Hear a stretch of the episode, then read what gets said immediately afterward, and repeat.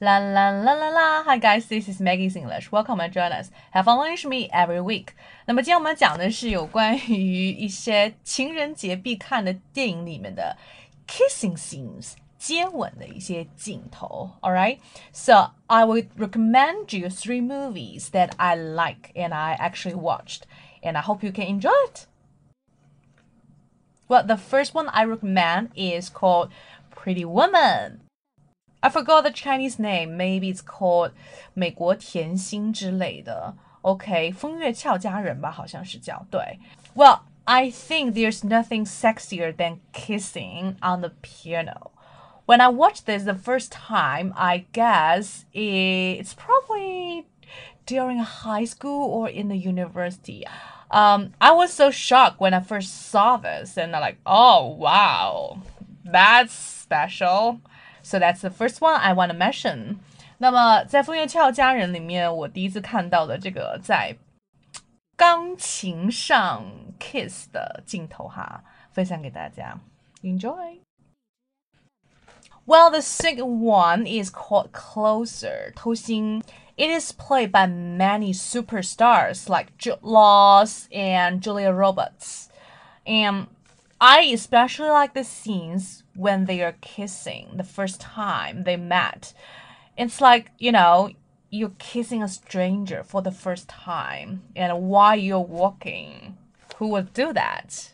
Only in a romantic comedy, I think. Kissing the stranger while taking the photo shoot.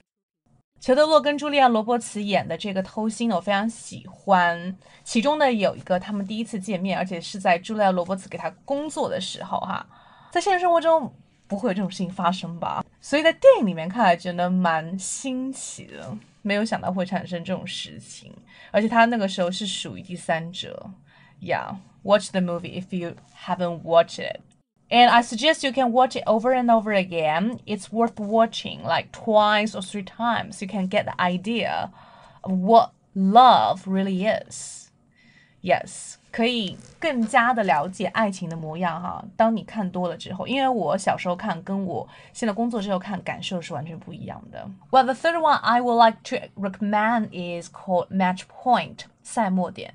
那么这部电影讲就是说人生其实运气很重要。Match Point 本身的意思就是网球里面那个用语。那么当球击中网的上沿的时候，它就可能过网，也有可能弹回来。所以说就靠这一点运气。如果说它过网的话，那你人生可能很幸运；如果说没有过网的话，可能会有点失败，对不对？Well, the scene is about this guy who's crazy talented and also very lucky. Um, he was kissing in the rain with a girl who is also his friend's girlfriend. Well, he should never do that, but he did. Well, you should see the movie by yourself. I won't review the details. And by the way, the director of the movie is Woody Allen，是伍迪·艾伦导演的他的作品，我觉得非常有意思哈，就是比较现实。OK，你要接受，可能有时候你的人生就是差一点运气。